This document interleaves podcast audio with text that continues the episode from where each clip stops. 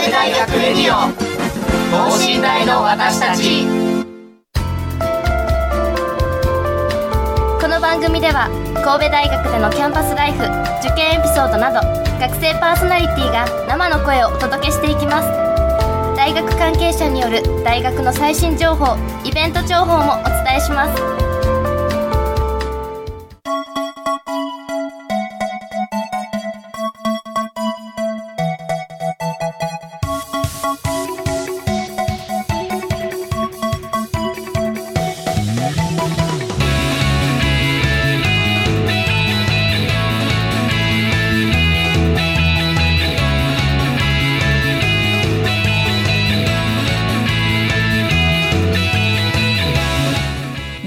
んばんは。国際人間科学部4年の中川萌香です。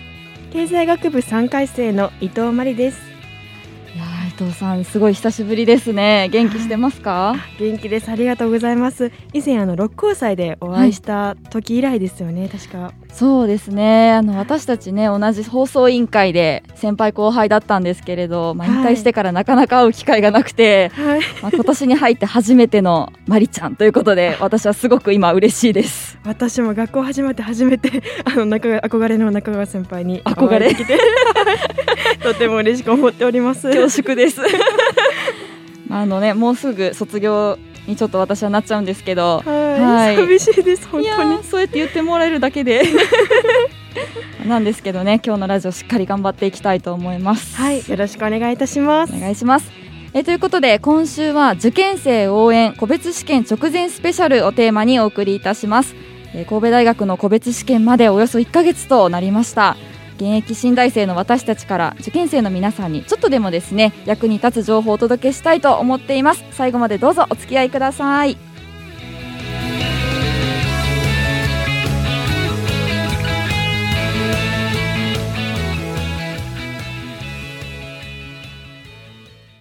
神戸大学レディオ等身大の私たち。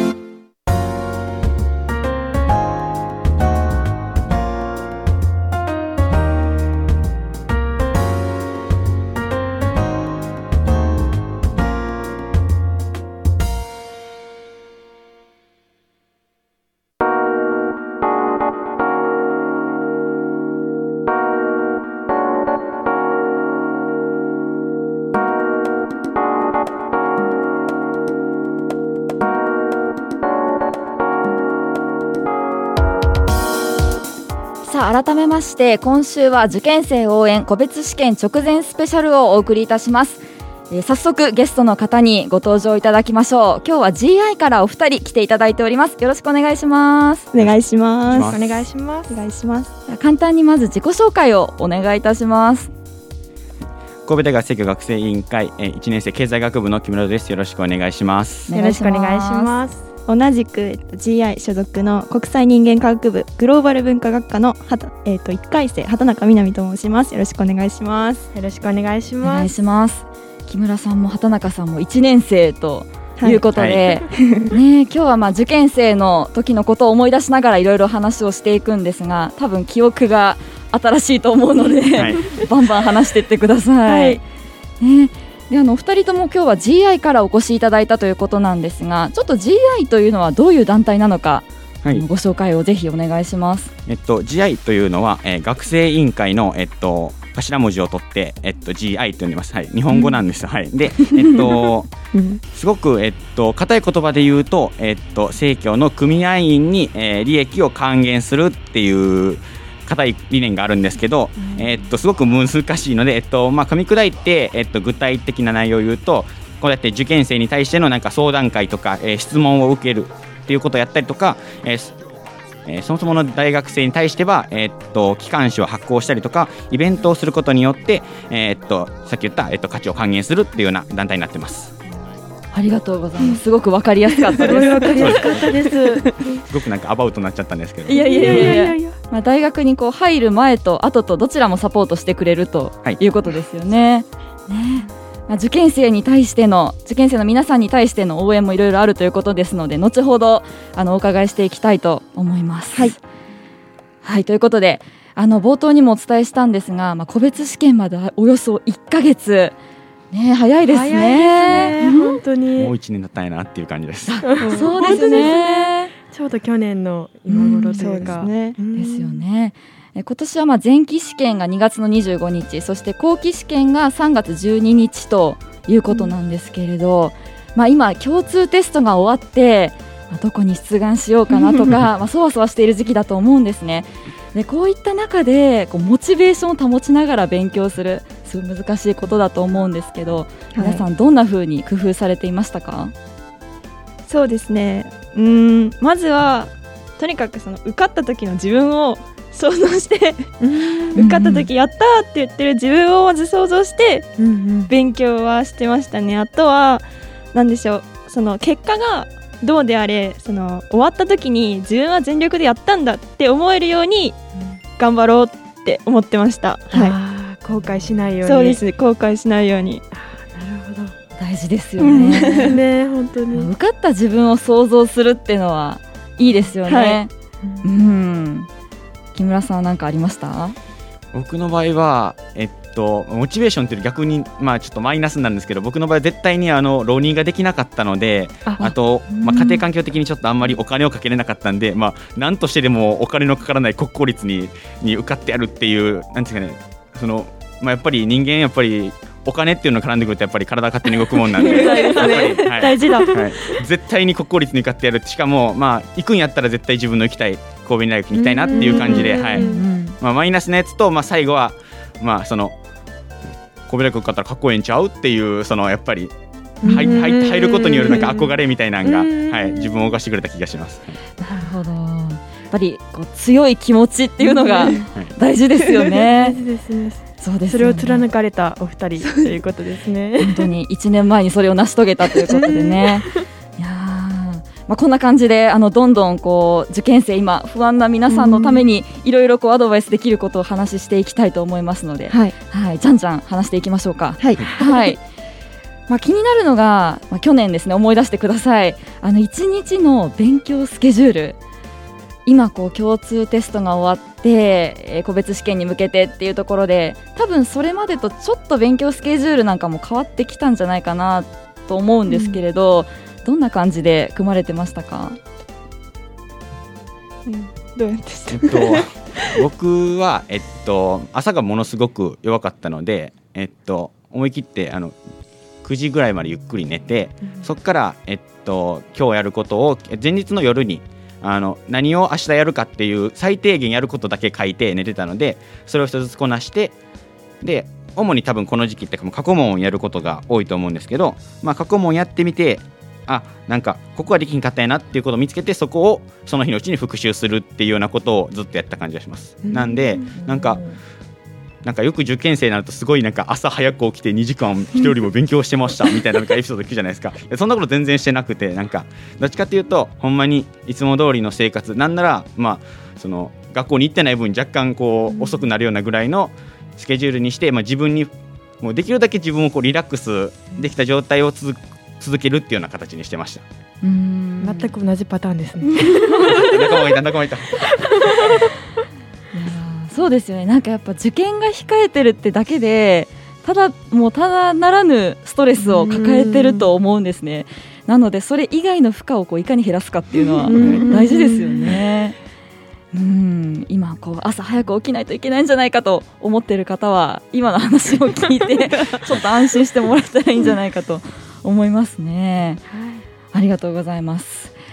まあ、さあそしてですね、まあ、試験がまあだんだんこう近づいてくるわけですね、えー前日当日になってくるともう緊張感というのはマックスになると思いますがお二人はどうでしたか？前日とか当日とか。どんな風に過ごされてました、えなんかでもそんなにすごい緊張したわけでもなかったんですけど私は。なんか適度な緊張感みたいな明日だなみたいな。そういう感じでなんかあんまり緊張しすぎるとやはりその当日に力出せないんじゃないかと思ってなんかいつも通りの状態で行こうみたいな 感じだったかなと思います。あまさしく理想な状態ですね。なんかあんまり私は緊張すごい上がるみたいなことはしない方なのでなんかそれに何でしょう前日になってくるとやっぱりなんか大丈夫かな？みたいな。明日やっぱ今までずっとその頑張ってきたから明日できるわみたいな感じにそういう気持ちに持っていくことは心がけてましたなんか。うーん。変わったことはせず自分をそうです信じて、そうです。はい。いつも通りの自分で。木村さんはどういうタイプでした？うん。まあ僕もできるだけその日常と変わらへんようにするっていうのは思ったんですけどやっぱりこう緊張しちゃってなんかいろいろ考えたりそうだったんですけど僕当日、えっと、前日にあの遠い人はあのなんか全泊って言って1日前にそのもう神戸の方に来てホテルに泊まってそこから当日行くっていう人が多いんですけど僕も一応その全泊するかせえへんかギリギリのラインみたいなところに住んでてでどっちにするみたいなのあったんですけど僕の場合はもうそれをあのそのいつも通りの家から出てその勉強するっていう形にしたかったのであの前日全泊せずに家で朝早く寝たんですけどん。あんま寝れへんかったなっていうのは覚えてます。はい、私も寝れなかったですそれは。うん。はい。そうなりますよねやっぱり。そうか、うん。やっぱ遠遠いところから受ける人は泊まることがね必要になりますもんね。そうなるともう環境が全部変わってくるんでうんもううんもう行く時からだってもう環境が違うから 多分もうボケたプレッシャー耐えれへんよなっていうスタートラインから違うかったらちょっと自分の気持ちにもブレが生じますもんね。うん朝出るところからも違うのでうんそうですよ。ね。まあ確かに、まあ、ちょっとこう悩める人はどっちが自分にとっていいかっていうのを考えてみるのは手かもしれないですね。うんまあ、でもどうしてもホテルに泊まらなきゃいけないって人はまあうん早めから準備することが大事ですかね、はい。どうでしょもうその私はえっとあの前期はちょっと別の大学を受けたんですけど、う、はい。ちょっとちょっと遠くの大学でえっと全泊したんですね。でやっぱその勉強そのする参考書とかもいっぱいを持っていけないじゃないですか。だから、はい。そのどれを持っていくかっていうのをちゃんと吟味して、で、まあ、スーツケースに入れて、まあ、服とかも全部もう結構前から用意してその直前に慌てないようにその準備とかで慌ててしまったら、その緊張も多分高まっちゃうと思うのでいつも通りにするために。から余裕を持ってあの準備するのは大事だと思います。うんいやそうですねもう準備段階から受験は始まっていると そういうことですね。ですね。ね、はい、参考にしていただければなと思います。はい。まあ、こう、結構、こう、まあ、自分はできるっていう自信を持って挑まれたというお話だったんですが。まあ、実際、こう、会場についてみると。ピリッとした雰囲気とか、ね、どうでした？その辺に飲まれたりとかはなかったですか？あの私はあの高校同じ高校でその同じ大学を受ける人が結構その近くにいたので会場に着くとその待ってるんですよその友達が。でその試験を受ける直前その会場に入る直前かまでは結構喋ったりとかしてたので、そこでリラックスはできたのでそのピリピリした空気感っていうのはあんまり感じなかったかなっうんて思います。友達と一緒に。はいまあ、そうですよね。誰かこう知ってる人をこう見つけると安心しますよね。うん。ただ私あの2年目にあ浪人というか別の大学にちょっと通ってて、はい。であの2年目にあのここ神戸大学を受けたんですけれど、まあ、その時って高校の友達とか受けてなくってあー。一人になっちゃうんでちょっとこうピリピリした雰囲気で、まあ、緊張したりもしたんですね。でまあ多分そういう人もいるとは思うんですけど、なんかこうお気に入りの音楽を聴いたりとか、うんなんか自分の世界っていうのをこう無理にでも作り込んでいくといいんじゃないかなというふうに私は思いました。どどうですか？いやもうほんまにその通りやってます。僕もあの僕も同じあの同じ高校から受ける人いっぱいいたんですけど、うんうん。僕だけ教室がなぜか違って周りに全然知り合いがいない状況やったんで、もう同じようにあの音楽聴いてもう周りをもう周りのことじゃなくてまあ自分に集中するみたいな、はい、うんスポーツ選手みたいになってますけどね。いやいやいやいやそんなもんなんで、はい。そう一緒ですよね。熱意はそうですよ本当に。そうですよね。まあ、友達と行くもよし、うんまあそれが叶わなければ自分の世界に浸ってね、うん、やっていったらいいんじゃないかと思いますね。ちょっと話がごめんなさい前後しますけれども会場に着くまでですね当日の交通機関あ交通公共機関。これ多分バスとか電車とか使っていく方多いんじゃないかと思いますがこの辺りどうですかね？結構混みませんでしたか？めっちゃ混みました。ほんまね。はい。ディズニディズニーランドぐらい並びますから。すごいいい例えですね。そうですよね。これ本当にあの声を大にして受験生の方にお伝えしておきたいんですけれどもあの JR だと六甲道そうですね、阪急だと六甲、はい。それからバスでね山に山に登ってこられる方がはい。多いかもしれないですけど何本か前からあ余裕を持ってね行っとくのがいいですよね。そうですね、まあ、早く会場に着く分には全然その問題ないので、うん。なるべくその早く出た方が時間に余裕を持って焦らずに済みますし。そうです確ね、かに。うん、やっぱりあれですね。準備の時から始まってるよということですね。なんか持ち物とかについて気をつけることとかは何かありますかね？私はあの会場で寒くなったらいけないなと思って、うん。あの座布団と膝掛けととカイロを貼る自分の体に貼るやつも貼らないやつもうん。手に持つやつももうめっちゃ防寒対策していってからそのなんでしょう。防寒の用具？道具？みたいな。はもしかしたらいるかもしれない。いやもう神戸寒いです。本当に。寒いです山の上なんで。ですよねはい。本当に。ね。本当に初めて六甲に来る方は舐めてはいけないよとはい言いたいですね。いやありがとうございます。結構これでこの試験の前日とか当日のイメージがね湧いていただけたらいいなと思うんですがまあそこに至るまでにはやっぱり共通テストの結果でどこに出願するかとかっていうところもまあ鍵になってきますよね。ちょっと話はあの戻ってしまいますがどうやってこの出願の決め手とか何かありましたか？やっぱり点数で決めましたか？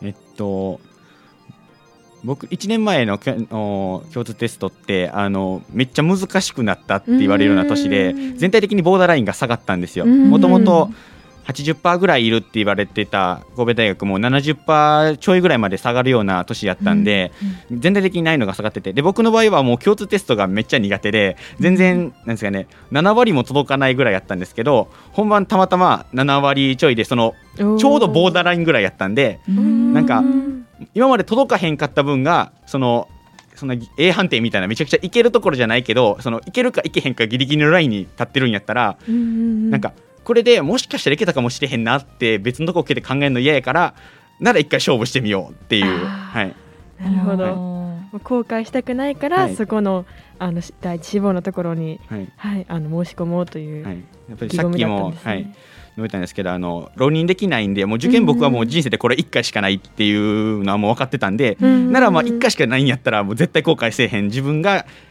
こうなん、ま、納得できる？選択をしようってことで、うんはい、うん。もう迷わず神戸大学に、はいうん。出願しました。おー。なるほど。かっこいいですかねっこいいです。やっぱそれほどこの神戸大学に魅力を感じてましたやかっぱりもう神戸大学経済学部っていう名前がもうやっぱりそのネームバリューがもう 遠すぎて、はい。うん。それは教授の方々もそれはすごいやってますけどやっぱりそれよりもその名前がもうこの名前がついてたらまあまあかっこええんちゃうっていうもう 浅はかですけどやっぱりかっこいいっていうところがやっぱり僕の中では、はい、大きくて。うん。やっぱ大事。ですよ大ね事ですね。うん。大事大事。まあどんな理由でもねやっぱそこに行きたいっていう思いがこうあるっていうのが大事ですよね。うん。うんうんですよね。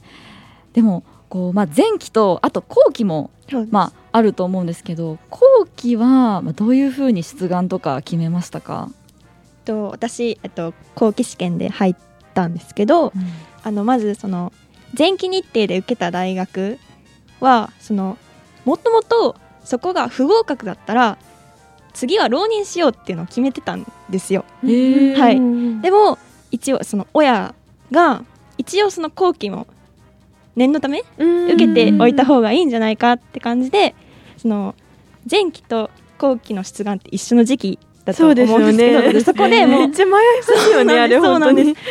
でまあ一応その後期も受けようということで出願しました。うんでえっとまあその前期試験を受けてそのなんすごく あのまあなんでしょう出し切ったっていうのもあったしあと疲れたっていうのもあってうんなんか来年はもうこれをもう一度繰り返すのはもう無理だなって私思ってしまってうん。じゃあもう後期に、まあ、その時はもう合否は分かってなかったんですけど、まあ、後期もちゃんとやろうっていうことでうんはい。で勉強はしてましたね。その前期試験が終わって帰ってきてうん翌日からもちょこちょこと前期で終わって疲れたなと思って そう来年のこと思ったらっていう意味の意気込みで後期を頑張ったという。そうですね。あのうん合否が分かるまでにちょっと時間が空くじゃないですか。はい。うんだからその間はあの、まあ、受けるか受けるかどうかわからないけど、うんでもまあ一応勉強はしとこうということ素で晴 まあ結果受けることになったんですけど、うん。はい。まあそうですよね。なんか前期も受かってないのに後期どこに出すんだっていうのはまあ難しいですけど、迷いがあるならやっぱ出しといた方がいいですか？そうですね。その私は浪人しようって決めてたんですけど、うん終わった後に心変わりっていうか気持ちが変わってうん後期でもう入ろうってなったので、まあ、うん。そういうことがあるかももしかしたらあるかもしれないので、うんうん。まあ、迷うんだったら後期試験もその出願した方がうん。いいのかなとは思いました。なるほど、迷われてる方はぜひこの話もね 参考にしていただいたらいいんじゃないかと思います。伊藤さんはちなみにどうでしたか、どんな感じで受験進めました？急に振っちゃいましたけど、はい。私はあの今現在浪人なんですけど現役の時はあの、まあ、後期で別の大学に私も別の大学に1年間通っていて、うん。あのそれでもう一度神戸大学受けたいなと思って神戸大学を目指して経済学部分転して経済学部に合格したという感じなんですけど後期は本当に出しといた方がいいなっていうのは思いますね。すはい、なんか私もあの、まあ、一応出しとこうみたいなノリで出してたんですけど、結果的にあのそちらの大学にご縁あって行くことになってでそこでもあのいい大学生活を送りながらもう一度あのチャレンジしようかなと思ったらあのチャレンジできる環境は作ることができると思うので本当に後期は出しといてあの進んでいったらいいんじゃないかなっていうふうに思っています。うんありがとうございます。ちょっとまさか2人とも別の大学に通ってたなんて 今初耳でびっくりしました本当に。すっごいびっくりしたんですけど、まあ、その話は後であの、はい。聞きたいと思います。いやでも本当にそのその時が一番自分がいいと思う選択をしてででまあ最悪そのあちょっと違うかもとかもっとこうしたいってなれば、うん。後でまた考えることもできますもんね、うん、ただやっぱ出願をしなかったら受けることはできないと思うので、うん迷ってる方は、まあ、後期も出すっていうのはいいかもしれないですね。い、はい。はい、やありがとうございます。ありがとうございます。ですね。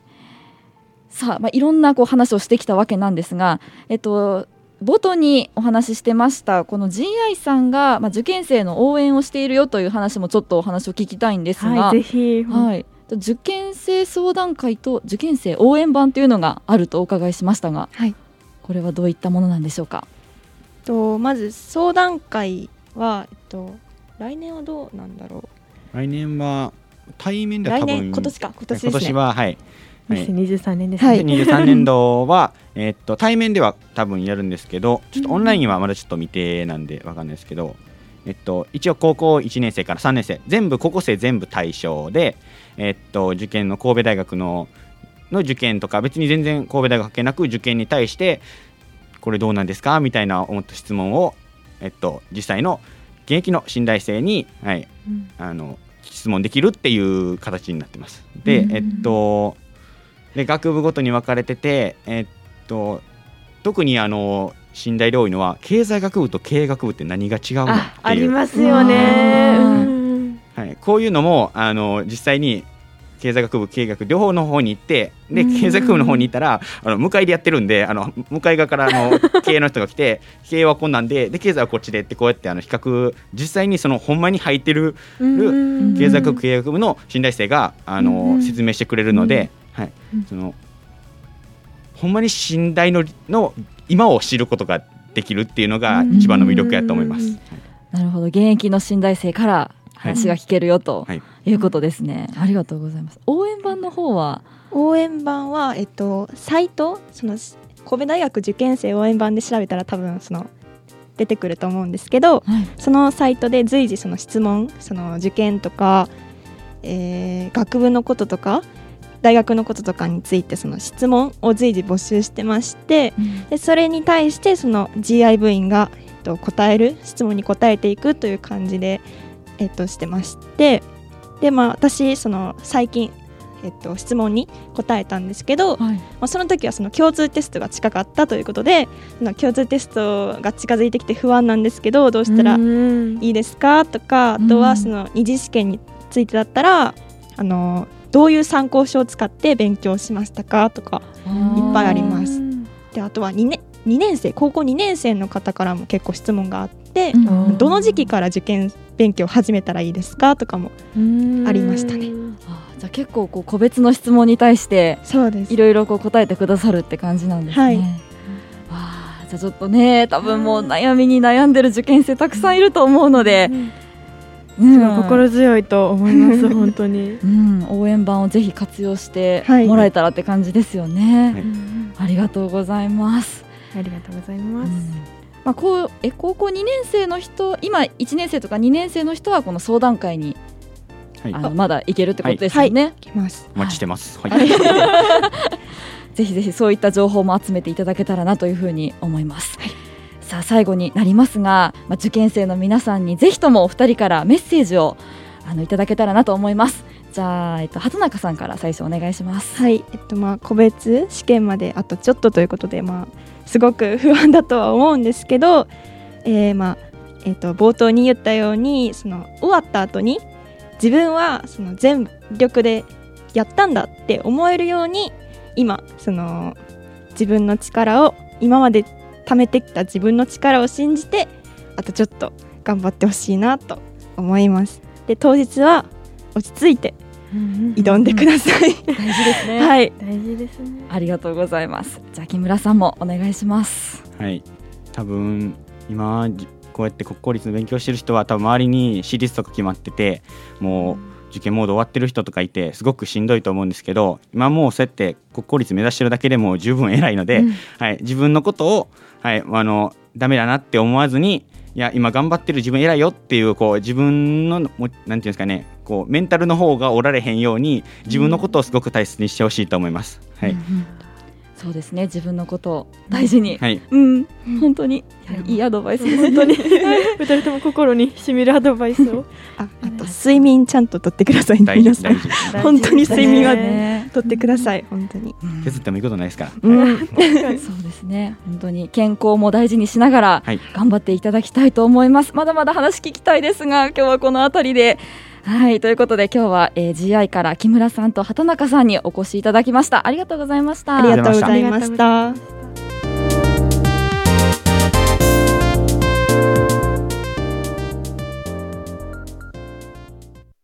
神戸大学レディオ等身大の私たち